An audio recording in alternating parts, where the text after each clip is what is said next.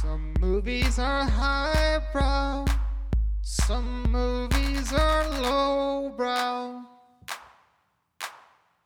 Welcome to Highbrow Lowbrow. I'm Cooper Gagan. And I'm Josh Kirschenbaum. Each week we pick a theme and then pick mo- two movies that. P- fuck, fuck. No, I'm doing it. Oh, You're doing God. it again. Uh, each week we pick a movie. Oh, shit. Each week, each week we pick a Pick theme. Hmm? Wait, no, I'm going to do it.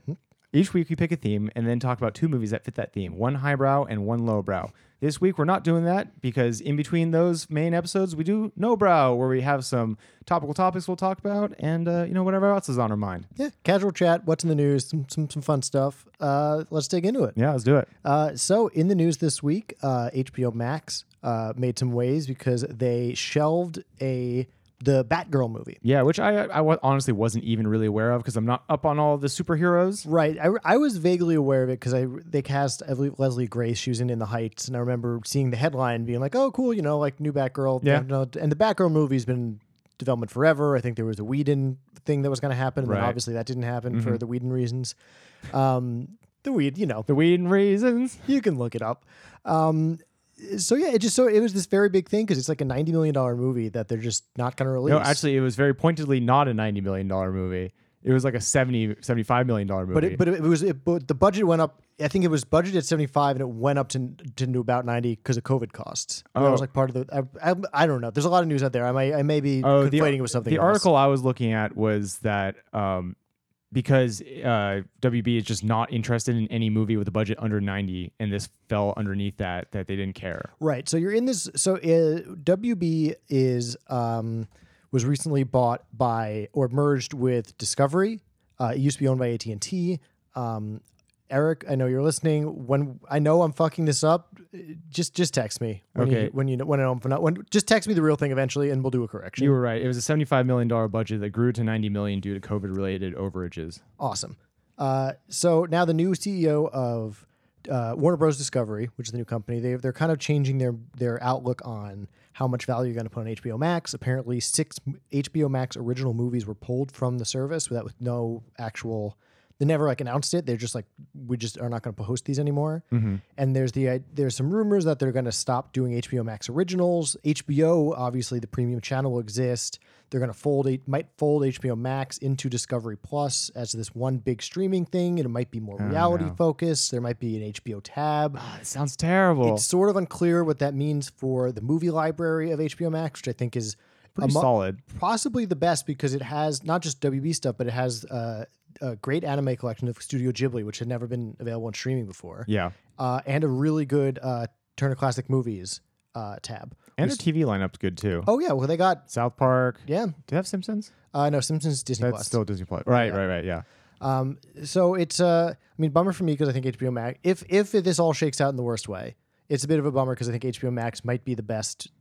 Like uh, all things considered, the best streaming service. Like high high batting average. I go to it a lot. Um, Yeah, for like a kind of generalist, because there's like I feel like Criterion is much Oh. better for specific niche stuff, and Oh, then yeah. there's like I don't know, I'm sure there's stuff for like Shutter for just horror. There's those like specific like, I have like a kinda- Flow Sports subscription, so I can watch like international rugby games. Like that's really really good for me, but that might not be so good for you. yeah, and it also I do like that HBO Max seems to have less bloat than like Netflix, where Netflix will just have so much stuff. Right? They just flood. The, they they really. I mean, we've talked about that before. Yeah, they just buy the rights to so, distribution rights to so many things Mm-hmm. and slap the Netflix originals on it, and it just makes it really hard to find anything, which is kind of the problem with uh, TV in general right now. it's too much of it. Yeah, Yeah. Um, so just sort of an interesting thing that's going on. You know, I think if they're really pivoting away from HBO Max, and and to be fair, you know, they went really hard in HBO Max to begin with. They for all 2021, they had these day and date releases of, you know, you could see Godzilla vs Kong the day it came out. They obviously did it with Wonder Woman was kind of a big uh, Wonder Woman 2 was kind of a big ado. So I guess to me, it's just the question is, are they really pivoting away from building up HBO Max as like a really great hub for all their content? Is it going to just be niche things like you know the anime or the animated stuff, the reality stuff, uh, or is this just they're paring back on the most excess of it? you right. know? And this is still all kind of speculation at this point, right? Like we don't know from the actual network what they plan on doing. Right. I believe they have announced they're merging Discovery Plus and HBO Max. Right. That came out today. Although no one knows And we're losing the HBO Max name. Or, Oh. that was the that was a rumor from a few days ago. okay. because you know Discovery owns HBO, and it's like not the you know HBO didn't buy Discovery; it's the other way around. But it's funny because I feel like HBO Max has the better kind of branding Oh yeah, it's than Discovery. yeah. I saw a poll that had like ninety four percent satisfaction among um like people who use it, which is like freakishly high. So I guess the big the thing that we kind of can weigh on, in on a little bit is how do we feel about this idea of kind of getting rid of these upper mid budget movies, the under 70 under 90 million dollar movies. Yeah, I it troubles me a bit because I mean, it's been a problem that since the 2000s, the mid-budget movie has just ceased to exist. Mm-hmm. yeah. And this feels like an even bigger nail in the coffin, even though whatever 75 is not it's upper mid. It's like Yeah. it's pretty but budgets have gone have inflated so much. Right. I mean, usually a, a big IP tentpole will be in the like hundreds of thousands of dollars. Right. Um, but again, again, I, I wish. I mean, we kind of talked about this a little bit with the Star Wars stuff of like, wouldn't it be nice just like open it up and like do a bunch of different levels of budgets in the world? Yeah. I think there are lots of IP and like comic book characters that could use a fifty million dollar movie. Yeah. and s- being even you know maybe using that brand awareness could allow you to kind of like overperform. You know, instead of doing yeah, if you did a fifty million dollar Batgirl movie instead of a two hundred million one, you the just the brand awareness might be enough to get like a little bit back on that. Yeah, and fifty million dollars is still a lot lot, of of, money. money. Yeah. because I guess, I mean, low budget now is like I guess twenty million. I think it's even lower. I- Well, because that's the thing is there's this uh, some article this is years ago about how even like indie budgets have, are getting are shrinking. Oh shit! Yeah, like indie, you know, like I was some indie director who had made movies a while, and he was like, "Yeah, I used to be like, you know, you could you could kind of get financiers together for like a five or six million dollar movie, and now they're doing like like eight hundred thousand. It's like very very hard to make smaller Yeah. budget movies uh, unless you are like a handful of ext- extremely prestige directors. Yeah, and then there's also the weird Blum Blumhouse is like a weird outlier where they're only doing low budget stuff, but they're kind of locked in at like four or five million. It seems like. Yeah, and they're willing to go higher if it's a proven concept. Uh, yeah, like I'm sure Escape Room Tournament of Champions seemed to have a slightly bigger budget than Escape Room. Well, that's the other thing is Blumhouse has a lot of franchises now. yeah. So or, like these mini franchises, Mm-hmm. like so those will the budgets will climb as they're proven. Yeah. Which I mean, that's a tried and true model of, you know, uh the industry is you know you you you roll a bunch of dice on some smallish budget stuff, but not so much that you're not like e- enough budget for it to be made. Yeah. And the ones that hit, then you give them a little extra money. you Yeah, I know? mean that's Blumhouse's whole thing is that you just make, make a bunch of shit for five million dollars, and one of them is going to hit and pay back all the other ones. exactly. And then you do seven sequels of that. Yeah, Which will then one of those sequels will pay for the next batch of fives. Yeah. I'm curious what's up with this Batgirl movie. yeah, I yeah, I, I wonder if we're going to get some like Snyder cut people who are going to Release the um the back re- just release Batgirl. just released. Yeah, because I think the directors are not. I, I don't. It, it. I don't know the directors of Batgirl, but I, I do. I don't believe they are at the level of insane fanaticism as the Snyder. no, heads. for sure. Though It, now I'm thinking, would I? Because I didn't like the even though the Snyder cut from all everything I've heard was better. Mm-hmm. I didn't like the idea of fans being able to dictate you know creative policy. Yeah. but that was between two different theatrical cuts. This is just releasing a like dead, a dead movie. Right. I kind of would be more okay with them wanting to bring this dead movie to life rather than making a cut like making an alternate cut of an existing movie. Right. Well, that was what's so funny about the release of the Snyder Cut stuff was that there was no Snyder Cut. Yeah, they had to make it. It didn't exist. Like they were just like this. There was this myth that like the movie was. You know, he'd made a movie that was done, and then they just. You know, did reshoots, recut it, release this other thing. The Snyder Cut, when it finally came out, was the result of years of editing after that and millions of dollars of other of the special effects that they put into that movie and Yeah. reshoots. Yeah, I mean that's kind of it's like an example of fans kind of misunderstanding how the how film production works Right. because like you don't. They all they- they- no one knows shit. It's the same thing as when people are, like ha- people love to have stats about oh my god that script was originally 400 pages and I was like there's no way that script went into production as a 400 page script. There's like some weird early draft or it's like I don't know. Th- And usually, wh- a movie goes into production with the script like it's always in flux. There's always new pages coming out, like moment to moment. Yeah. Um, like there's a really good. It was a script notes interview with Chris McQuarrie where he was like in the middle of filming like I think Mission Impossible Six, and he was just talking really casually about how like yeah you know so we were like filming this action scene and then like in my off time I was like figuring out the B plot of this one character and like writing that like and then we're scouting in Budapest or like whatever it is. Yeah. Just that sounds fucking terrifying, but that's a lot of it. That's how it Yeah. goes. Although my favorite counterexample of that is that from what I read online, who, uh, who knows how much is true? Because almost everything you read online in like the trades or anything Complete is bullshit. pretty wrong Yeah. about film production, or there's like a kernel of truth, but then all the analysis is just total speculation. Mm-hmm. But I saw somewhere that Unforgiven, they finished the shoot on white pages, which is wild. Oh, that I, I would believe that because it's Eastwood. Yeah. And Clint Clint's whole Clint Eastwood's whole thing is on time, under budget, no like not he's not figuring it out on the day. He's not second guessing himself. He he he just films the movie and then he moves on to the next Yeah, movie. and that script was 20 years old at that point, so it'd presumably been through a lot of writer's drafts. Yeah. Um, I guess we should explain what white pages are if somebody doesn't know. So, Sure. in film production, every time there's a script change, you change the color of the pages, and that's a way to track which pages have been changed. So, the first draft of the script is the production draft, which is white. The pages are white, and then like the next one's blue, the next one's pink. And that's how you know how many changes there have been in the script. There's like a color wheel and it flips to the beginning. You're on like double white, double blue, whatever. Yep. So when it's on when you say it's on white pages means that they never did a rewrite. Which is insane because they they have to issue new pages even if like you know oh little- yeah. our the pig we were supposed to get on this day didn't show up so it has to be a cow now Yeah. that's a rewrite you Yeah. know? uh, or it's often a rewrite Yeah. Severance?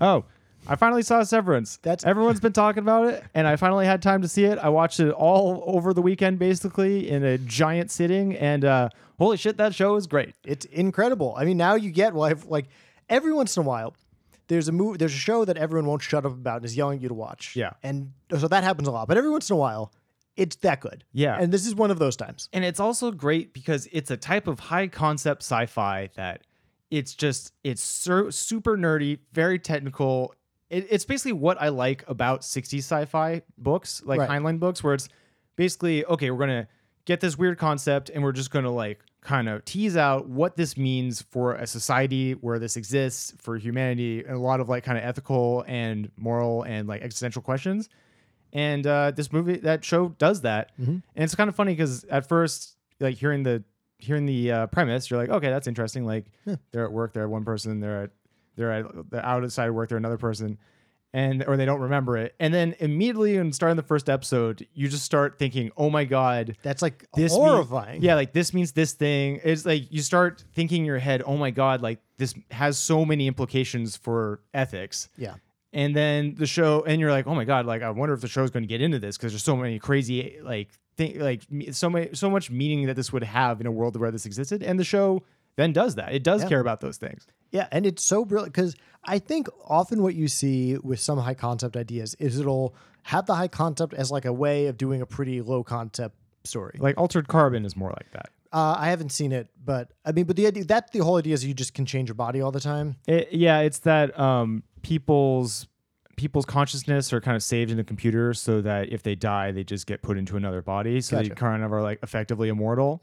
Um, and then also human bodies mean less, and so there's like a lot that's also like feels like a very classic sci-fi high concept, but it's more of a kind of a silly action show. It's it gets into a little bit, but not in a very deep way and not in a very emotional way. Right. I mean, so, and that's sort of what you see a lot of the time. But with Severance is one. You're right. It's so focused on what are the ramifications of this, and the characters are often focused on the ramifications of Yeah. this. Um, but sort of in a way that they're not really good at because they're in it. So they're just kind of like working their way through it. You know, like there, very few, but not, not no, but very few characters are like standing on top of that concept and being like, this is what I think about all this. But also, it's very good like drama. Uh, it's a very good like just thriller. And it's very good like characters and and all. It's not it's not just coasting on the look at the weird world building of it all. So that's the other. Well, uh, funny thing is, I have like kind of a inverse to that, which is so there's the really cool sci-fi concept, but then there's also the weird world building, which is totally not necessary to that concept. Like all the weird culty aspects of, the, Mm-hmm. the- show, Yeah, or of the company that they work at, they're not inherent to this concept. right. The concept it could this could have been just like this is the world we live in. It could have been more like Logan's Run. Or yeah, like- or like they could be. It could be like The Office. right. Yeah, but like where it's just like a very normal office and then there's this kind of existential question when they leave Mm-hmm. but there's this added layer of it's a really weird office where a lot of strange stuff is happening Right. Because I it, it ends up connecting to me because like the show is so much. ab- I mean, it's about a lot of things and Yeah. a lot of metaphysical things, but it's also kind of just a, this satire of work culture. Yes. like specifically this very kind of Uber 80, 80s, like you know, like out, the yuppies. yeah, I'm like like you know, like working hard, hardly working. Yeah. like it's all the, like the the set design is all building up that kind of element to yeah, it. for sure.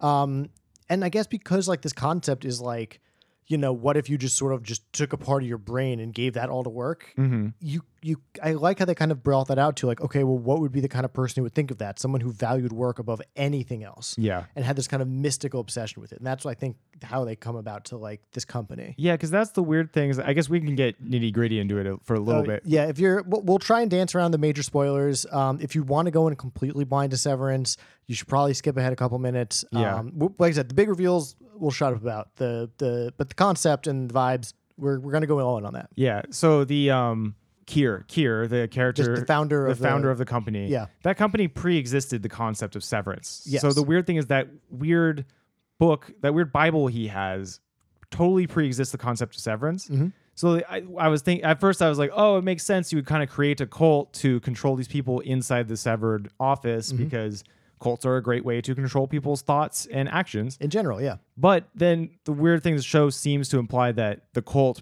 predated Severance. right. That Severance, it's it, that's what I think is so interesting is that it's not so much that like the cult we like the people who created this ideology believe in it. It's not something they created just to control the peons. And it's funny. It's more that they had this very specifically weird work I- theology, basically. Yeah. And the idea of severance comes out of that. Yeah. Uh, this idea that you have to give yourself completely to this weird you And know, it, thing. it really is like it is just literally a cult. Like the I mean, you know, I'm super into cults. I love this shit. Mm-hmm. yeah, it's your whole thing. Yeah. Yeah, sorry. Not my whole is one to of clarify, you are into cults like like academically. Yeah. You are not personally a member of a cult. not yet. Although if you were, you wouldn't call it a cult. You'd be like, I have this great new work opportunity. Yeah, yeah. This cool new like support group, this self help group.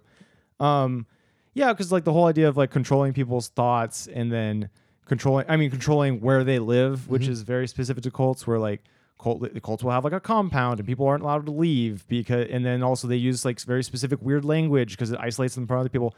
And so much of cults is about isolating people from the rest of the world. And Severance has the perfect version of that, which is they are literally isolated from the rest of the world because they cannot exist outside of the cult. Yeah, uh, and and to that point, uh, just on like a craft level, the world building in Severance is some of the best I've seen in, in recent years, if not like ever on TV. Yeah. and because there is a lot of I'm going to sit down and explain this to you, and you Mm-hmm. kind of have to do that just to get the concept out. Yeah, I mean any high any like high concept sci-fi thing, you gotta just do it at least once. Oh yeah, but so much of why how this came about, what the world is like, the backstory, it kind of just comes about in like little line. It comes up, it just in the world, like little like uh, set design details, line detail, just like a, an offline here, something someone says there. Um, you know, like I thought that the whole thing was set in like an alternate universe where like Soviet Russia will like had won or something, just Yeah. because in the opening like it's like one of the first two shots you see like the main character puts his like personal stuff aside and they have these like red stars on them. Yeah, that's a um, Vostok watch. That's like a brand of watches from Russia. Right. Yeah. So Yeah. like that could mean something. Or so it's the kind of show that really wants you to be obsessed with all these little details because like they are giving you hints of something and they want you to kind of use your brain to try and put the piece together, but knowing that you're probably not gonna get all the way. Well, then also like the architecture of the building they work in is kind of pretty Soviet looking, kind of brutal. Oh, brutalism isn't Soviet, but, that same style, which is a big concrete block. Yeah. it's very Soviet. Oh yeah, and so they're like playing with that idea, but like it, but they they still mention Congress. They still mention. It seems like they're in the U.S. I think the creators said they are in the U.S., but they're not in a any.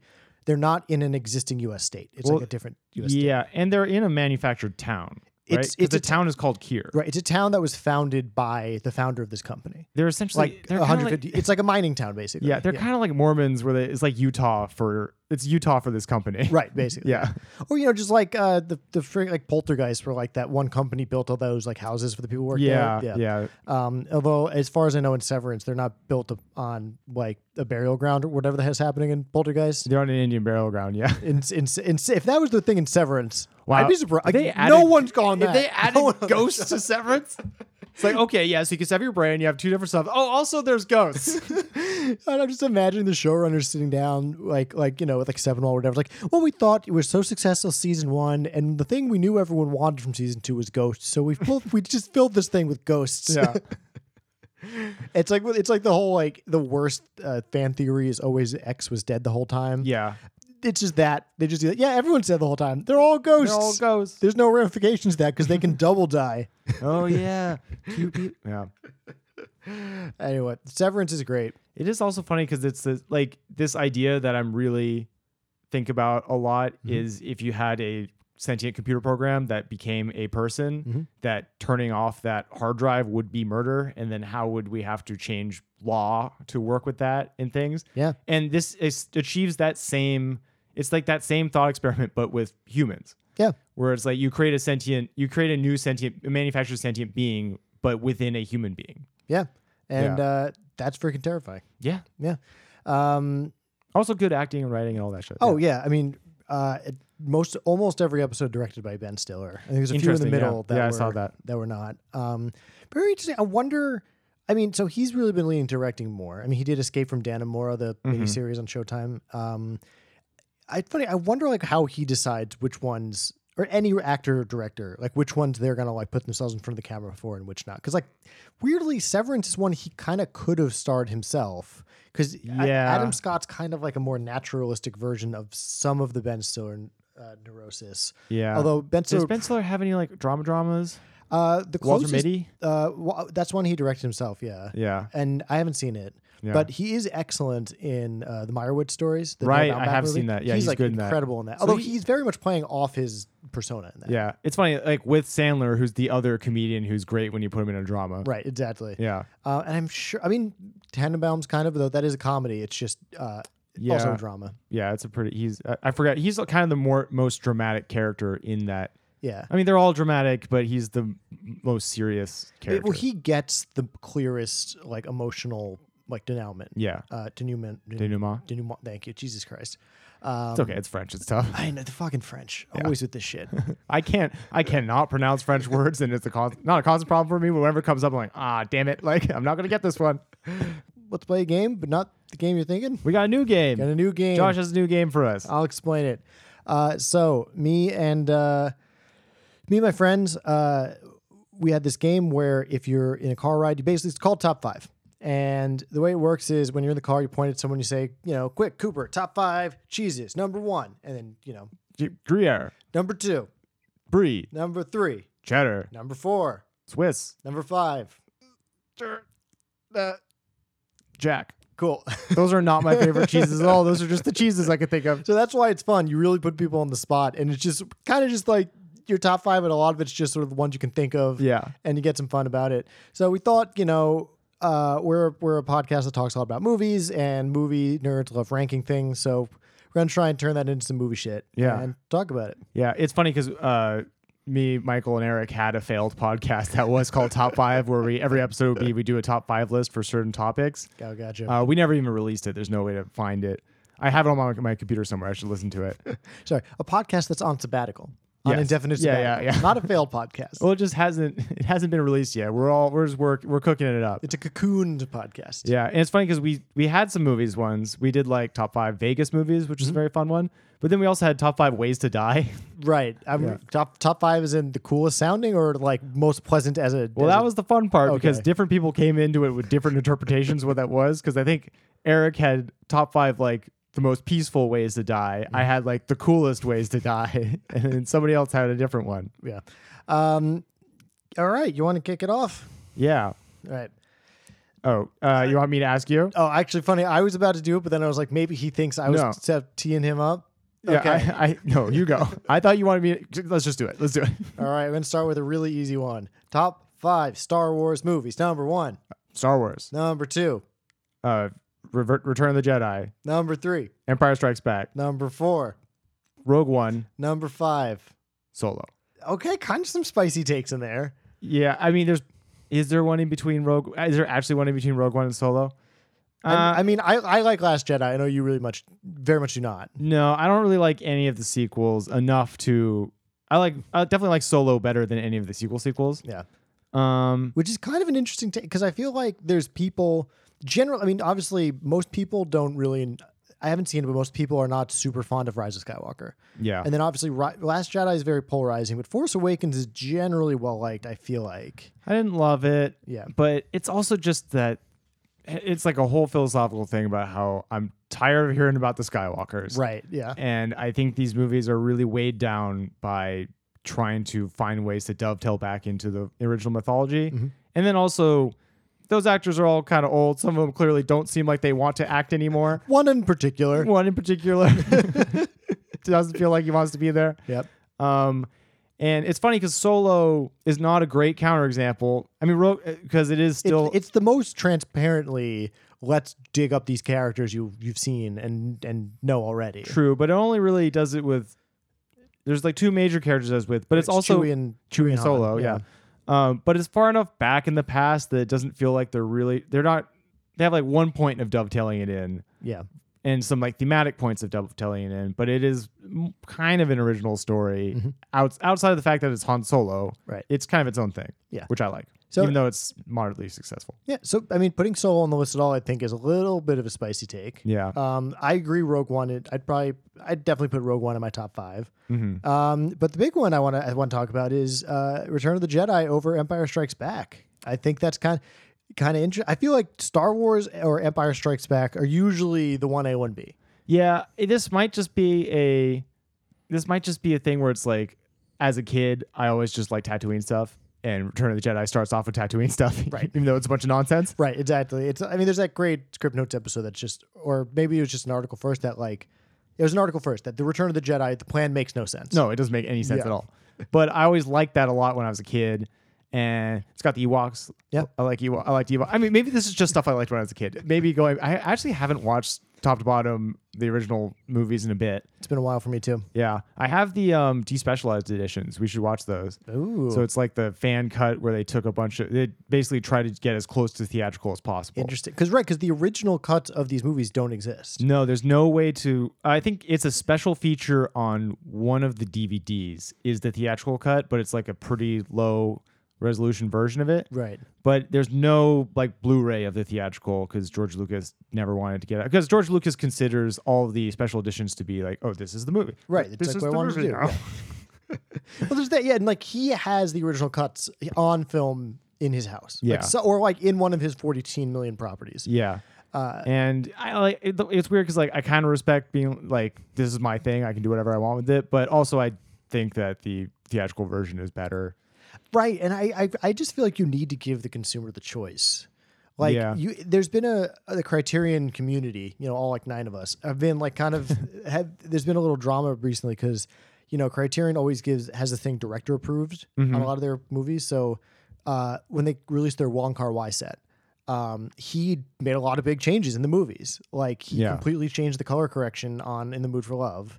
Um, inst- he made like it- this kind of greenish filter over almost everything. yeah And then Fallen Angels, he ch- literally changed the aspect ratio on some scenes. oh that's interesting right. And he was just like, yeah, this is sort of what I always wanted to do. And I think some people are on board with that. And a lot of people are like, well, I want to be able to watch the movie I loved, you know? yeah yeah and that's the thing because I'm usually really hard on uh fans don't get to dictate what artists do at Yeah. Mm-hmm. all ever like but then there's these time it's it's really just more about like the quality is like if they are fucking with it making it worse then I think that I, I want the original one but at the same time I'm kind of like yeah it's your thing I don't know I just want access to, bo- you know, like it'd when, be nice you it'd know- be nice if they were just considerate you know like Yeah, like you know, there's multiple folios of Shakespeare plays, and there's multiple editions of, like, say, like Frankenstein, and you can read the 1808 or the 1818 edition of Frankenstein. yeah I I mean mean, that's like he burned every cop, she burned every copy of 1808. Yeah, it's true. It's like more like I would respect if I don't know if there were like revivals in theaters and George Lucas is like you have to do the official version. I'm not going to do my George Lu- Lucas impression because it's not good. Um, like this is the official one. You show this in like a theater context, like per my like mandate. Yeah. But there's these other versions you can watch on your own. Like I would respect that. Like I respect the idea that there is an official one. Right. The one that, but like, I, I- you know, I agree with that. I think it's nice to have that, but I also think it's part of a conversation. And like, you know, it, it's lucky that the Wong Kar Wai movies are available in their original ways in a lot of different Yeah. aspects. I though I hope long term that stays that way. But like the Star Wars one is is frustrating, certainly. Yeah. Um, the weirdest one this is a Criterion one too. So Criterion released Miller's Crossing, the Coen Brothers movie. Uh, have you ever seen it? No. Uh, great, great movie. You'd love it. Yeah, I love Coen Brothers. Incredible. Um, but they cut out one joke. It's literally like 10 seconds. and it's really a funny. good joke. And like they didn't announce it. It's just it says directors approved. And like literally it just took someone on the Criterion subreddit like watching it and being like, guys, I think this one great joke we all loved is not in the movie anymore. It's so funny because it's also really opaque about why those changes are made. Because the, the Coen brothers especially like do not like explaining their shit. yeah, which I respect. Also respect that. Yeah, so like someone emailed Criterion, Criterion emailed back like, yeah, they, they took it out. Didn't like it. Everything else is the same. That's really funny. Um, if you ever, um, I was like, ET had a thing with the walkie talkies and the guns, right? yeah, yeah. Was that a network note though? I don't remember. I can't remember. Yeah, because there was a re-release of that too, and they may have changed it for that. I don't remember. Yeah, because I think, oh god, this is going to get dangerously into us, just me just talking about something I don't know that much about. But there's something where they they like digitally replace guns with walkie talkies, and it's goofy. Yes, I, I, that, I know that was a thing in the Watchmen trailers. There was like Yeah. a scene where like, um, what's his name, Ozymandias is like dodging the bullet or whatever, or, like, Yeah. catching the bullet, and like you can see him like catch the bullet, but the guy's holding a walkie-talkie. That's hilarious. Even though in the movie it's a gun, just because you can't put a gun firing in a in a trailer. you Yeah. couldn't at that time. Yeah, trailers. I'm fine with that. That's a different Yeah, who thing. cares? Yeah. Um, not that trailer editing isn't an art form. Yeah, sure. they are, They are. but it's a different art form from movies. Right. Yeah, Um, one that is less impacted by a, a small change like that, perhaps. yeah. Yeah. Um, Okay, top 5 let's do let's do an easy one. Let's do film noirs. Okay, one, Kiss Me Deadly, two, The Big Sleep, three, Chinatown, four, Who Framed Roger Rabbit, five. uh, Out of the Past. Okay. Okay. I, I kind of panicked halfway through and went to the two that we did on the show. Yeah. Wait. Oh, Chinatown. Yeah. I was like, we didn't do out of the past. Um, Kiss Me Deadly number one. yeah, I mean, partially is that I'd watched it the most recently. It's funny because Kiss Me Deadly is a movie that I really want to like more than I enjoyed watching it. Mm-hmm. It's a really cool movie, and there's a lot of interesting stuff going on, and it's great, and it's also fun how it's influential. Mm-hmm. Like the um the Raiders of the Lost Ark face melt is is all like a covered in reference to that. Kiss Me Deadly. Yeah. Um, but it's not my maybe it's like not my favorite one to watch. Yeah, I guess that's fair. It's I I find it really interesting. I think the structure is kind of is very brilliant. Yeah. You know. Oh, it's totally a great movie. Yeah. Yeah. Um, it fu- it was just the one I thought of first, but I I kind now that I'm thinking about it, like, you know, like film noirs because so many of them were like you know the Poverty Row, like not very the prestige movies. There's not. I, I don't know that there's a canonical like this is the truly great film noir. You know, you have like Maltese Fal- Falcon might be up there. I mean, um, Big Sleep. Yeah, that's that was my number two, but that's a Yeah. movie you don't really appreciate as much. No, I Like- like the book, but I don't like the movie. yeah, Uh, I'd say Double Indemnity is probably my number. That's Oh. probably my number one. that's one I probably should have thought of. I just bought that 4K like last week. yeah, too. that movie's great. It's just super fun too. yeah. Uh, And then you have like kind of like stuff that's like no- I'm trying to think like I feel like there's movies that are like noir ish. well, it's funny because like Roger Rabbit is like neo noir. Right. Because also, I in my mind that that like broke my brain a little bit because I was like, wait, that's in color. But like, yeah, uh, yeah, because like, would you put like brick in there if you? Right. Yeah. Because if I if I thought of it, Yeah, yeah, Brick's Brick's brilliant. I mean, if you're going just classic film noir, because then you have stuff like Detour, which is like not a detective story, but it is very noirish. Yeah. Oh wait, my number one Sunset Boulevard. That's noir, right? Well, that's the thing. Is it? It's like this drama of this guy. It's noirish because of how it's filmed and how and it's the stories told. and the VO and Yeah. like it, it's got it's in the format of a noir. Like, that, that's what a noir is though, right? Like yeah, but I feel like noir often it's Uh, can not always crime. right, but it often can be like a But there is crime in it. but there's not like a lot of times film noir is very specifically like a detective trying to solve this big conspiracy and that's a lot more of like that's like a chamber drama that's like a, a, a this the two this one domineering character Yeah, you know and these two but- people but it is it's but the film- way the writer works is that he's investigating what's going on with this crazy ass actress, and Mm-hmm. the VO feels very noir and then there is a big, you know, crime at the end of it. yeah no i i think Yeah. that's a good take it's not i mean i that's Yeah. probably why i didn't think of it But, Yeah. yeah i get probably with the benefit of hindsight oh that's the funny thing because double indemnity is is the crime is being uncovered but not uh, the it's crime them the main committing the characters crime. did Yeah. is being uncovered by like their buddy Yeah, who are insurance invest. I love there's a whole subgenre of detective fiction where the investigators are not detectives but insurance investigators Yeah. and they're like way better at it. yeah. yeah, it is. fu- Yeah, the the other type of investigator. Um, and uh, yeah, out of the past, I just you know the um, Robert Mitchum movie. Uh, it's just, I mean, that's just fucking off the rack Nordstrom noir, like just fantastic. like, off the Nordstrom rack. Do you think that'd be discount noir? right? well, all noir is discount noir. Yeah, sure. I get just because that it was made cheaply. That was the whole point. What about an ultra budget noir? Can we do like? a- Like, what is the highest budget? It's just that one part of Attack of the Clones where they're like looking for clues. Oh, I do love. Oh man, so Attack of the Clones is like the promise of a Star Wars noir. I mean, oh shit. Well, th- speaking uh, Blade Runner noir, Oh right, yeah. I mean, if Blade Runner's noir, it's up there.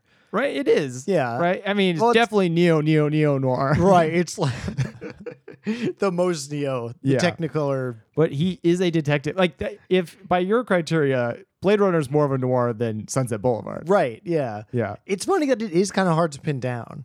Like, like I mean, like you know, something like Ace in the Hole is very much not like a mystery. That's just sort of like the satire, Yeah. uh, or something like Sweet Smell of Success, maybe a little bit more like that because that takes place in a city and there are crimes going on there. Mm-hmm. But they're not like you know, d- Detective in the Hat. I'm asking questions here, bub. But it is just sort of like seediness and it's- yeah. it- I guess it's about is noir about style or about content or is it about both? Interestingly, this this has turned out to be not so an easy, much an easy one. yeah. I thought I thought it was, it was a gimme. uh, I mean, Chinatown speaks for itself. Chinatown's great. I mean- yeah, and Roger Rabbit. I guess I'd probably swap that out for for Brick or Yeah. uh, or if Sweet Smell Success counts, I'd put that one up there. Yeah. Uh, yeah, Big Sleep is just. I mean, that's such a classic. I guess I could put Maltese Falcon there instead, but I find um, I like Maltese Falcon a lot, but I think Big Sleep. Uh, whether or not it makes sense is like more entertaining moment to moment Mm-hmm. than uh, than Maltese Falcon is. So like of the bogeys, Big Sleep's kind of my pick. Bogey's great. Yeah. But fucking coolest dude. yeah. It's funny because I've seen a bunch of like nonsense bogey movies. Like Oh, there's a lot of nonsense bogey movies. you just did a lot of movies. Yeah. God, this, the bit in, in Big Sleep where it just becomes sort of like where he's just like pretending to be like a nerd to like Oh. it, yes. it- out of nowhere. yeah. It's And- great. and it's also like it's like the broadest version of a nerd, yeah. but in the 50s or 40s or whatever the hell. Yeah. Yeah. Oh man. And yeah, and the whole rest of the movie, he's you know he's Philip Marlowe. He's like very serious and he's solving problems. And Yeah. then he's just like, for this one case, I need to pretend to be a nerd to seduce this librarian. Oh, speaking of Philip Marlowe, long goodbye. Uh, see, I'm this is this that is a me- noir? well, that's a me thing, but I I don't love the Robert Altman Long Goodbye as much because I really love that book Mm, yeah, and sort of what you had with Big Sleep. exactly. but I feel like Big Sleep is trying to get to uh, something of the soul of that book. Like it- it's trying to like Edwards Long Goodbye. A lot of times feels like Robert Altman being like, "This is dumb. Yeah. This is all dumb." it's funny because like that's my take on the big sleep because they were just like, oh, this book's great. You know what? We could use more Bogey and Bacall. Let's get rid of all this book shit.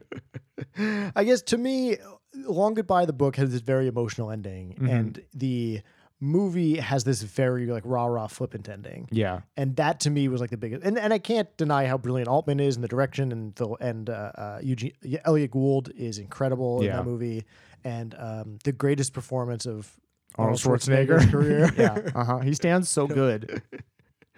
God, it, He doesn't deliver a line so good. but like it's just so funny that there's a bunch of goons, and one of them is a giant, beautiful man, and the rest Yeah. of them are not. I know they should. And they should be really. Uh, does Philip Marlowe like? Does Elliot Gould comment on him at No all? one, no, one acknowledges Because how it- weird it is that he's there. Which is kind of the thing for all Arnold Schwarzenegger movies. Like no one comments on the fact that he's like a giant Austrian man. God, and I feel like even like I feel like Total Recall kind of plays up how like every man he is. You Yes. know, like obviously he's a giant, gorgeous, ripped like. Oh, that's behemoth. kind of the point of Total Recall. is oh that like oh because he's like a spy under his guy. Yeah. okay, that, or it's like all in his brain. Yeah, okay, Yeah. that that one works. Actually, it's weirdly Total Recall. It's like the best casting of Arnold Schwarzenegger because Right. pretending that he's an everyman is, and the fact that that makes no goddamn sense, like, is kind of the point of Total Recall. That is true. Yeah, Yeah. God, that movie's so fucking. it's really good. great. Uh, all right, one for you. Oh no, Uh, I am thinking I'm scared. top. Fi- oh, you're gonna hate this. Top five horror movies, a genre you do not like as much as some other genres. Yes. Uh, Number one. Rosemary's Baby. Number two. Oh, name a woman. Name, name a woman. It- it- this is really name a woman the game uh, as much as name a woman is that game. Um, okay, we'll just do nope because it's a new hot take. Number three. um, Horror Express. Number four. Oh God. Oh wait, wait, wait, wait, wait, wait, wait, wait. They no, Nightmare on Elm Street. Number five. There's actually horror movies I like. I'm remembering them now. number five. oh shit! No, no, no! I forgot them again. No, no.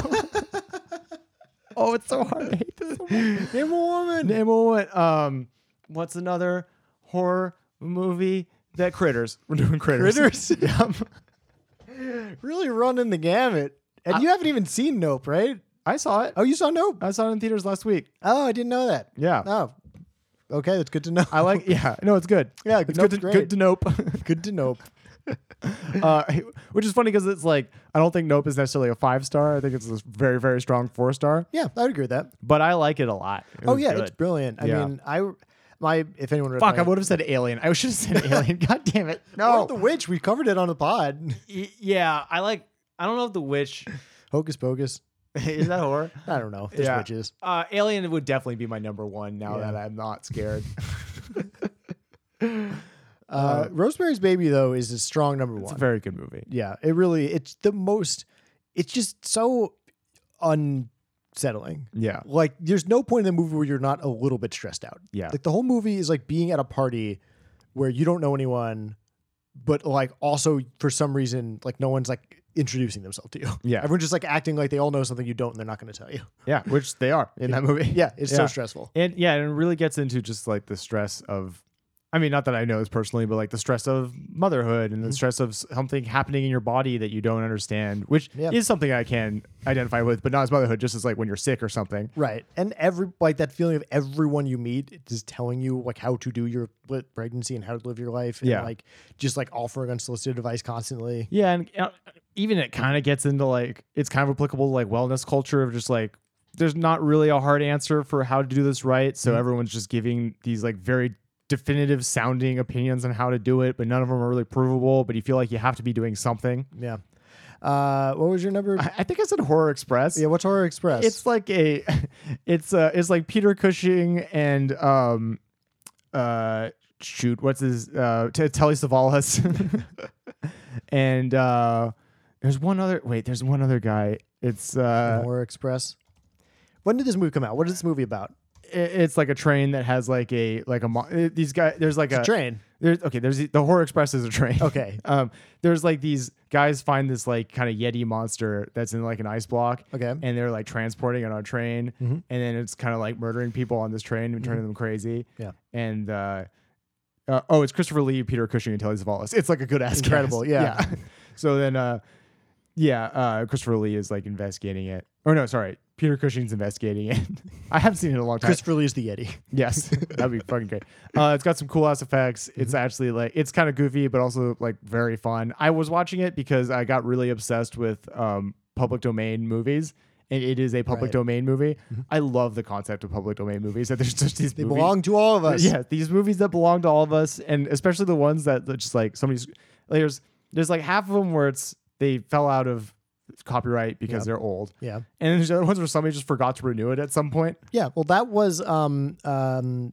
Night, Night Night of the Living Dead was just like they forgot to like submit the permit or whatever. It Yeah. was like some weird dumb thing in like the '60s, and that's sort of why it became so legendary because like any like any theater, theater could house show could it. just be like, "Fuck yeah, let's just do Night of, Night of the Living Dead again. We can do it for free." Yeah, and like I don't know, it it feels. I love the idea that we're not like fettered by copyright, and we, there's just these movies that we can do whatever we want with. We can watch them however we want, and we can use them in other movies, and we can reference them, and it's just, they are they It's feel good. like they're ours. Yes, yeah, it's better when things belong to everyone eventually. Yeah, Yes, um, yeah. And what was the, okay? So Nope. Um, well, we, we can save Nope talk because we we we we're very likely going to eventually cover it on the pod. Oh yeah, true. Oh, Um, and Nightmare on Elm Street I- is Nightmare on Elm fucking Street, great. Really great, really inventive, really fun. Yeah. I mean, and scary. Oh yeah, Wes Craven, uh, absolute horror genius. Yeah. You know, just secondary only to John Carpenter probably in terms of just like Yeah, for sure. uh, legends of the genre. But also, like, I feel like what's so fun about uh, to go back and watch Nightmare on Elm Street, like Freddy has become such a character. You know, Yeah. he's so like goofy and jokey and creepy. Like he's basically become the Joker. Yeah. But in that movie, he's just gross and mean. Like he's not playing a lot of gags. And Yeah. He's not doing a bunch of toying with people. He just kills the shit out of you. Yeah, which is true of a lot of those big franchise horror people. Like Mike Myers is kind of like Michael Myers is kind of like that Yeah. where it's like he turns into this kind of other mythological being, but in the first movies it's a much smaller idea. Right. He's a guy with a knife who I get it's hard to kill. Yeah. Um yeah, and then Nightmare on Elm Street it it added again like it kind of has at its core just a really interesting or really powerful concept which is just like what if sleeping was scary? What if what if you couldn't sleep or else you would die? Right. That is horrifying. Yeah, and what if eh, when you had a bad dream, it could hurt you? Yeah. That, like bad dreams are fucking scary. Yeah, and also just the like, it's like when you're in college and you're doing an all nighter and you know that you have to stay awake or else you will fail this class. It's like that terror, but a movie and this guy with knife hands. And like we said, early early Johnny Depp. Really early Johnny Depp. It's great. Yeah. Uh, And the last one was Critters. right. I love Critters because I was I was thinking Gremlins. I'm like Gremlins isn't really a horror movie, but Crit- then I, that led me to the ripoff of Gremlins. Apparently, Critters is actually people say it's not. The creators said it's not a ripoff of Gremlins. It was like parallel development, even though it feels, Feels like, like a a- ripoff of yeah. Gremlins. uh, Critters is legit very, legit very fun. The um, I forget the Grabites or something. no, no, they're not. Gra- Graboids is Graboids um, is Tremors. Tremors. Uh, oh, they're Krites. They're called Krites. Crate. Okay. Yeah, like, like K R I T E. Okay. They're like kind of scary and weird and creepy. they got a lot of teeth. Yeah, I they think got, it has too many teeth. yeah, and They, they roll around in a big ball. it's just a weird ass movie, but it is also a sca- scary horror movie, and it kind of just set up like sets up, has some action, pays off. It's a solid movie. I feel like you could have put Gremlins on there. I know it's. I, I weirdly, I feel like Gremlins Two has like retroactively made us think of Gremlins as less of a horror movie when it does have like like It's there's just some like, scary. the Gremlins are scary. and they play it very straight the sca- the horror scenes in uh Gremlins. Yeah, but there is still The, the, goo- stuff. the, the funny stuff is funny, but the scary Yeah. stuff is scary. There's a lot of Gremlins in like goofy little hats and goofy little outfits and stuff. Like when they're like playing cards and things, when they just have taken over the house, that's pretty pretty That's lowbrow pretty goofy. comedy. yeah. Uh, but I remember the scene like there's like the professor is like gets killed by the gremlins. I remember Yeah. that being like particularly like very upsetting. Oh yeah, I think it scared me as a kid for sure. Yeah, Uh, I don't know what what what are the ones I missed, Josh. What what should I have great said? horror. mo- Well, well, I don't know. Well, what you would you, would had say to the thing, and I, I would say the thing which- is my clear ru- runaway number one. and I don't I don't dislike the thing. I just haven't seen it in a while, right, so I just don't know where I would put it. I don't have any strong takes on it. yeah. I mean, also like I have the benefit of having to think about this for the last couple of minutes. Yeah, not it's just, like, great. It's not just like overwhelming me and yelling at me. And Yeah. yeah. So thing would definitely be number one. Um, I'd probably throw on um the Babadook, the movie I like really adore. Uh, yeah, the Duke. They they sold out of that uh, Pride Blu-ray, but I've been trying to get that. For Oh, a while. that's fun. Shout Factory makes That's it. pretty good. Yeah. Yeah, they're great by the way. Really great label. Um, it's funny. It's just like my mind is going to like more recent ones like Midsommar or It Follows or things like that. Yeah. I think all time. I mean, I'd put the original Halloween probably up there. Uh, I really like that movie. Mhm. Um, probably would put Rosemary's Baby on there. Yeah, I do legitimately think Rosemary's Baby, Baby might be you know, my top one. Yeah. What, what about uh, would you put um, Don't Look Back? Don't look now. Don't Look Now. I wouldn't. I think that's an interesting movie. Yeah. I, d- I think I was not as blown away by it as um, a lot of film people are. it has a goofy ass ending that kind of sours me a little bit. Yeah, yeah, yeah. And I think it's so brilliant when it's good, but also it's kind of. I, I don't know. I look. I mean, and I know it's Nicholas Rogue who's made other movies I adore, but also it's just not. I think I was expecting like my new favorite movie, and I end up getting like a kind of weird and interesting horror movie. yeah. Uh, do love me Donald Sutherland though; he's great. He's great. Yeah. Um, and then I guess going further, I probably might put the birds on there. I really love the birds. Oh, Birds is good. That counts. I mean, it's a really, really brilliant movie. It's a Hitchcock movie. The scary stuff is like not that scary, but when it is, it's pretty good. Um, and like I've I've dropped this take before, but it's a movie about how stressful it is to meet your uh, your mother-in-law. Something you got to identify with, Josh. Uh, I put it. I, my my letterbox take on this was this movie rules because Hitchcock understands that meeting your meeting your mother in law is scarier than birds, but also birds are scary. That is my take. they are scary. They're just small, except for the ones that aren't. Some of them are big. And Well, scary. that- well, that's the thing. yeah, that's the thing. Some of them aren't small. Some of them can do bad things to you. Uh, oh oh oh oh! I put Cure, the uh, um, Japanese movie. Um, it's like a um, sort of a serial killer movie. Really really brilliant. Um, very unsettling. Yeah. Um, so that would be. I don't know how many that was, but you know those are probably the ones I'd reach for. Yeah. Oh, Scream shit. Scream's great. I would have done Scream. Yeah. You could fill the whole thing with Wes Craven or John Carpenter movies, probably. Yeah. Oh, The Shining. The Shining. Yeah. Oh, Shining. Yeah, Yeah. put that- put actually- that up there. Probably The Shining, Alien. Like my real list is probably Shining, Alien, Scream, uh, and then I do Rosemary's Baby. See, it's a tough one because it's a tough one if you like horror movies because it feels like impossible narrowed down to five. Yeah. I feel like the reason I threw it to you is because you don't really you're not super into horror movies. So Uh. like maybe you only have five. Yeah, I, I, I, it's actually it is approaching. I only have about five because there's a lot. Of, there's ones that have like four stars, but they're not like not significant enough for me to put them in a top five list. Well, I mean, you could also put like horror comedies in there. You know, your Cabin in the Woods, your uh, um, uh, Dead Yeah. Alive, or Club Dead Dread. Brain Dead. Honestly, yeah, Yeah. Tucker and Dale versus Evil. All right, All right. yeah. Oh, let me give you one. Okay. Okay. Okay. Okay. Oh, ah, I have one that might be too hard. Uh, Fuck, you know what? We only live once. We can cut it out if we're not going to do it. All right, top five movie posters. Movie posters. Number one, Jaws. Yeah. Uh, number two, um, uh, honestly, the one I'm thinking of is Cure because I just mentioned it. There's like a new 4K like poster for it. Yeah. Uh, number three, the Alien poster that's right behind me. easy, easy. It's uh, for the audience. I have a uh, Polish edition of the Alien poster. Uh, number four, the um, the com- this is gonna be complicated, but like the 2012 re-release slash actual release of Army of Shadows. Okay. Um, I'll explain that when I get to number five, which is the Fly poster that just says "Be afraid, be very afraid." oh, on it. that's a good one. yeah. Yeah. I, I do realize that's a very tough prompt. Also, because it's visual. In retrospect, that was a dumb idea. 'cause okay. It's completely let's visual. let's go down them so I can explain what Yeah. they are. Number one is Jaws. Don't be afraid to go, or or what is it? Be afraid to go in the water. Whatever the tagline is. oh, you'll. Oh, I have it in front of me. Hold on. Yeah, but you know, it's the swimmer and the giant jaw shark going to eat her. Yeah, you get so what good. that movie is. It's fucking brilliant. Um, just when you thought it was safe to go back in the water, that's Jaws two. Oh, okay. Uh, th- sorry, go ahead. You had The, Jaws the take? Polish movie poster for Jaws 2 is like a double mouthed Jaws, a double mouthed shark coming up, and it's really crazy. uh, God, I love the fucking Polish movie posters. They're so, they're so good. Uh, I'm trying to pull up the Cure poster for Janice. Uh, here it is. It's like a guy and there's like a lighter on his eye. It looks kind of like that.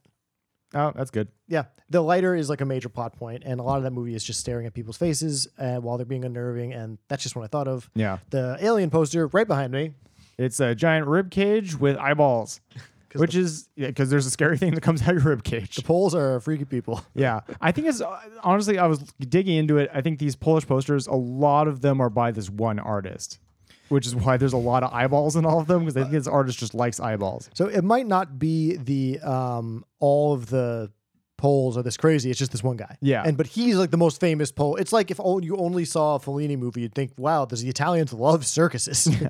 And maybe they do. Maybe they do. I don't know. I am but a man. maybe it's like correlative and not causal. Yeah. Um, Uh, here's the Army of Shadows poster I was telling you about, okay, so it's like a black and white guy in a chair tied up. and there's like a swastika under him. Oh yeah, because it's a movie about uh, spies in the resistance, French spies resisting against uh, Nazi occupation no. uh, in the 40s. And there's also the Criterion cover. And the weird thing about this movie was it was never released in America until I think 2012, or maybe like literally like 2011. So there was this weird thing where critics were being kind of cute with it, with like technically this 1963 like Jean Pierre Melville like masterpiece Yeah. was only now getting the, its first run theatrical release in the U.S., which meant it was eligible for the Oscars Oh, that's that fun. year. So like a lot of like these critics put it on there like best of the year, like best Yeah. director Jean Pierre Melville That's for really Army great. of Shadows, and like you know number two like Ben Affleck for Argo. That's funny.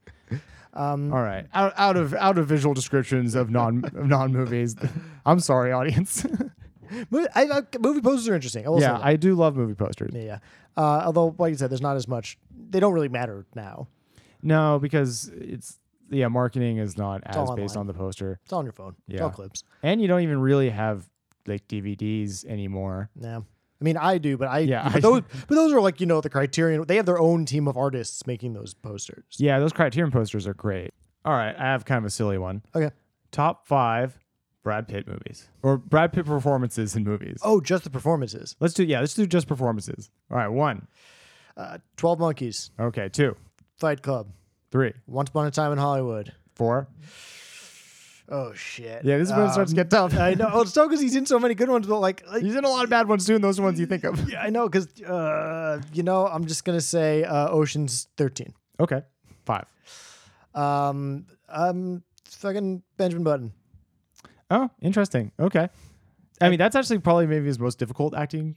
Uh, It's a lot. Yeah, it's it's like a hard premise to act specifically. Yeah. I think the top three of um, of 12 Monkeys, Fight Club, and uh, Once Upon a Time in Hollywood. Yeah. That feels pretty like strong. pretty str- like I would ju- I would maybe shuffle it. I'd probably put Fight Club, Once Upon a Time, and then Twelve Monkeys, but also because I don't remember Twelve Monkeys that well because I saw it a long time ago. He's very good. It's like a very big, crazy performance. yeah, yeah, Have you ever seen Legends of the Fall? I have not. I That's wanna where he fights see a that. bear. He's, it's a western. You're thinking of The Revenant. I'm not. I think there's a bear in Legends of the Fall. I'm gonna look it up. All right. But um, I have not seen that. But I feel like that's like a very classic, like Brad Pitt before the megastardom run. I feel like he he gets the Oscar nomination for like Twelve Monkeys, Yeah. and then you kind of have that of like I think like Meet Joe Oh, Black's around Shit. then. Wait, Inglorious Bastards. Oh, Oh, my God. we no. forgot. That's I love, that, would be on my. That top. would maybe be my third. I'd probably drop. I'd probably drop Benjamin Button and put on. oh no, Snatch. There is a bear in Legend of the Fall, Cool. and Sn- you're right, Snatch. Snatch might be. Oh man, he's in a lot of good ass movies. Yeah, and I probably yeah, pro- I probably want Snatch and Inglorious Bastards above Moneyball and and Benjamin Button, but I do think he's very good in Moneyball. Oh, he's very good in Moneyball, but it's like, Oh, I didn't do Moneyball. I did uh Ocean's 13, which stays. yeah, he's That good. shit stays. That's the top 4. So really it's just what are we replacing Benjamin Button with? Snatch or Inglorious Bastards? Uh, oh shit, that's tough because Snatch is so fun, and Yeah. but Inglorious Bastards is like a smaller. I mean, he's a big role in the movie, but actually no, actually wait, he's a smaller role in Snatch, but he's just like such a huge ass character. Right, it's so much acting. They're Where kind of similar, like performances, and that's just like this powerhouse side character who just takes over everything. Is what you remember about the movie. but like in Snatch, it's so silly and strange, but the movie's not winking at you. Whereas I feel like Inglorious Bastards, the performance is so arch. Like he's Yeah. he's very kind of silly and performative a lot of the time. Yeah, Uh, and he doesn't really go on a journey or ever show emotion. He just sort of is Aldo Rain. Uh, same with Snatch. Like, what, what's his journey? his journey is he gets sad when they kill his mom and then he kills them. Yeah, Yeah. but it's so goddamn It's so good. goddamn good. It's just like crazy accent work. God, I feel like that. I we should go back and watch Snatch. I love that movie. Yeah. And I feel like that's just like, man, I guess there was just a moment where people were like, we just can't get enough of interlocking gangster stories with accents we don't understand. Yeah. I mean, wait, Snatch is that's Guy Ritchie, right? Um, Yeah, yeah, yeah. yeah, I yeah. mean, it's kind of Guy Ritchie's just influence on movies at the time. Which is funny because I feel like he's made a lot more that are not as like remembered. Like, Lock, Stock is Guy Ritchie too, right? yeah, so Lock, Stock, and Snatch were his first two. Yeah. and then I think he does a bunch of other stuff, including like Sherlock Holmes movies. But he still has like three or two or three other like I guess like The Gentleman and Revolver and Rock, and Roll. Yeah. I which never saw Mm. Rock and Roll. Did you like it? I, no, I haven't seen it. Yeah, well, that's the thing. I've only seen of Guy if Guy Ritchie. I've seen those two, Lock, Stock, and Snatch, Yeah. which are both freaking great. Yeah. Uh, although I've seen Lock, Stock more because it used to be on Netflix streaming, whereas Snatch was not. Oh, fun. Uh, and the Sher- second Sherlock Holmes movie and The Man from Uncle, which is quite fun actually. Oh, yeah. That's based on TV show, right? Yeah, yeah, yeah. Oh, did you see Aladdin? Uh, did Guy Ritchie direct Aladdin? Uh, 2019 Aladdin, directed by Guy Ritchie. I, if I knew I that, forgot- I have forgotten it. I forgot about that too. what an interesting choice. oh, did you see Untitled Guy Ritchie film? I wouldn't know. Uh, but it came out in TBA. so do you remember what were you Ah, what, what was TBA. going on in your life during TBA? Uh, it was a great year. We were coming off the down year of TBD.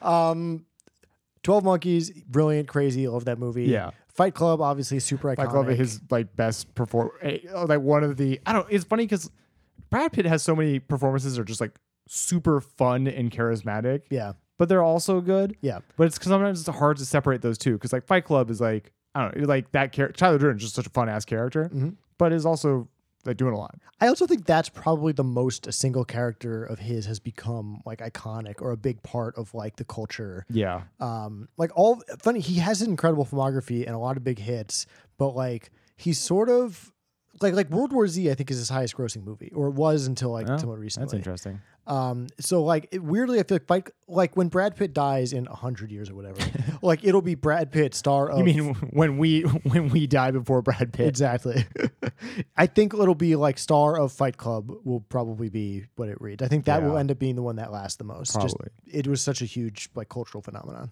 Yeah, and you'll never. Yeah, and also because it's so early, he was like so young and just like vibrant that it's kind of hard to recreate that, even though he's still great. right and that one scene where he has like 11 abs Yeah, apparently they had to like build the whole shoot around that scene. Right.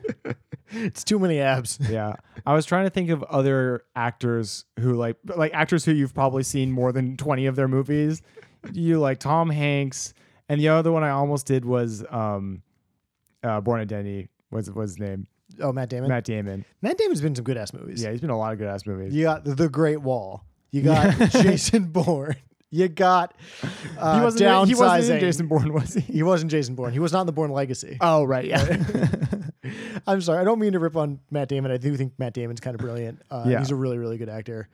Um, okay, I, we can do one for you. Then we can do Okay. some Rex and get out of here. Yeah. Okay. All right. This one you're gonna have to think, oh no. but I'm kind of I interested. already to see uh, panicked this one. hard enough at the easy prompt of horror movies.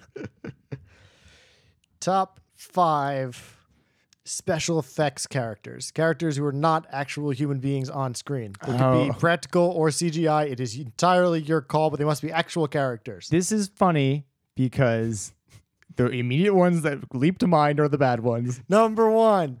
Is Gizmo the Gremlin, Number two. uh, R two D two. Uh, Number three. I, I like okay. This is not, I, I want to say ET, but I don't love ET that much. Like That's the, I- well, the no, no, beauty no, of no. the game. That's not, it's not ET. it's oh god damn it. Um, oh It's Johnny Johnny Five, Johnny the short short circuit robot, whatever it's called, is it Johnny Five? Johnny Rocket. I don't know. Uh, Johnny Five sounds right. Um, okay then okay we'll do. Uh, actually, Golem. We'll do Golem. Number four, it's so hard. it is Johnny Five, by the way. I just haven't seen short Yeah, circuit. I haven't seen Short Circuit either. Um, number five, the movie is.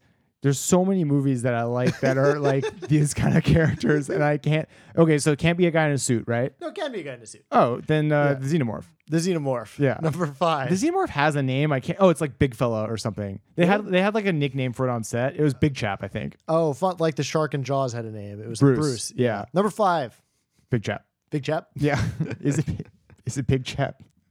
for the Xenomorph.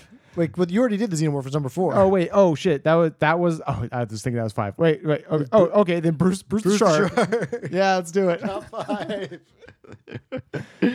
what a bananas list! I, Gollum feels like a thank God he made it on there because I feel like he's in the he's on the Mount Rushmore of these characters. I know. Yeah, he's like the one that the, with like an arc and is not played as a joke. He- yeah, and then I was like, I was thinking between Gollum and there's also like Caesar the chimp, oh, that would be a really good one. but yeah, I I, do guess really like that's those probably movies. like the. It's funny because like that's not my favorite movie. It's tough because I was like thinking between my favorite movies, Mm-hmm. like because was it Rise of the Planet of the Apes is good, Mm-hmm. not one of my favorite movies ever, but that's a very good performance and a very good mocap performance. Exactly. Yeah. So if you're doing like like raw skill of mocap, then Caesar the Chimp and Golem are like on the Mount Rushmore. It's just Andy Circus's head Yeah, five exactly, times with yeah. a bunch of dots on it. I like that his Rushmore gets five. Or is Rushmore four? Rushmore is four. Yeah. Top five presidents on Mount Rushmore. Oh no, Lincoln, Lincoln, Lincoln, Lincoln.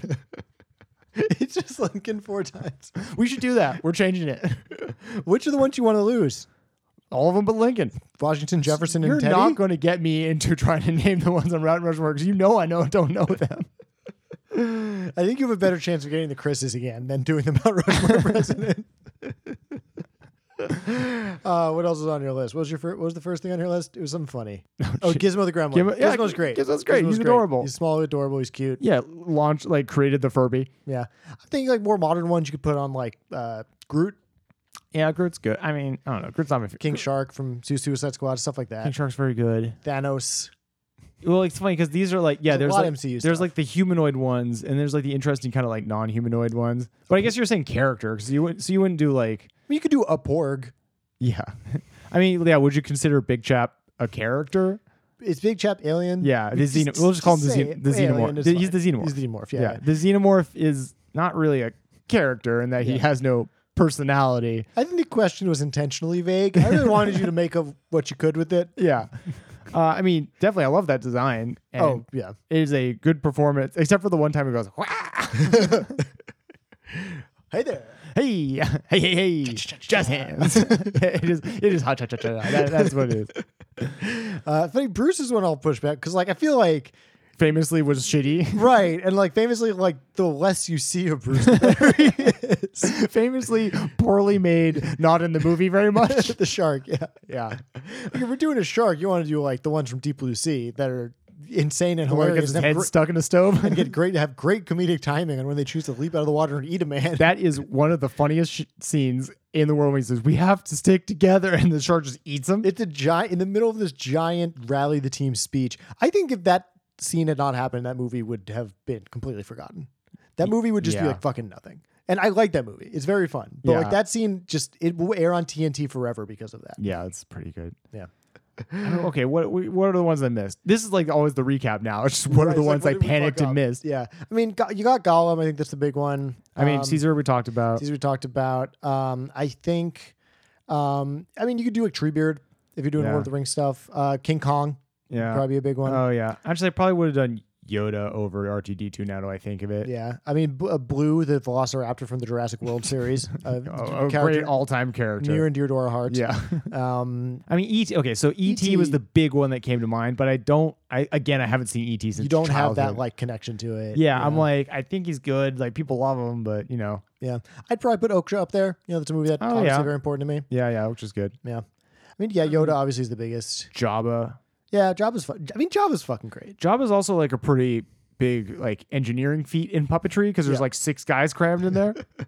And Jabba is like, I don't know. I, I feel like he's not in the original trilogy that much. Obviously, he's a huge part of Return of the Jedi and and and all that stuff. But like, he's just like iconic. He's a giant, weird, gross slug, and his Yeah. name's Jabba the Hutt, and you just get it. yeah, You get his fucking deal, yeah, and his little pet thing, Salacious B. Crumb.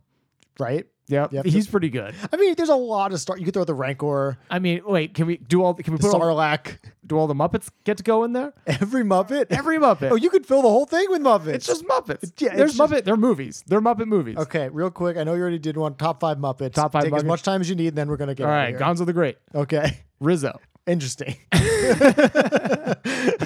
the Prawn. okay, Um, I guess Fozzie. okay. and uh let's see i, I want to say just like fucking Just say Kermit. You know you want to say Uh, i Kermit. I want to say rentro just to make you mad know, like I'm Or not like a Mu- Jan- i want to say like janice to make you mad I'm like not a Muppets guy. Okay, But Kermit. everyone loves Kermit. kermit i, I kermit's great kermit's Kermit great J. Frog. yeah Frog- kermit um yes he's great we love Okay. kermit I, I you know, I'll, I'll kick this. but i under will the- i will stand by gonzo rizzo and pepe that's why I know Fozzie.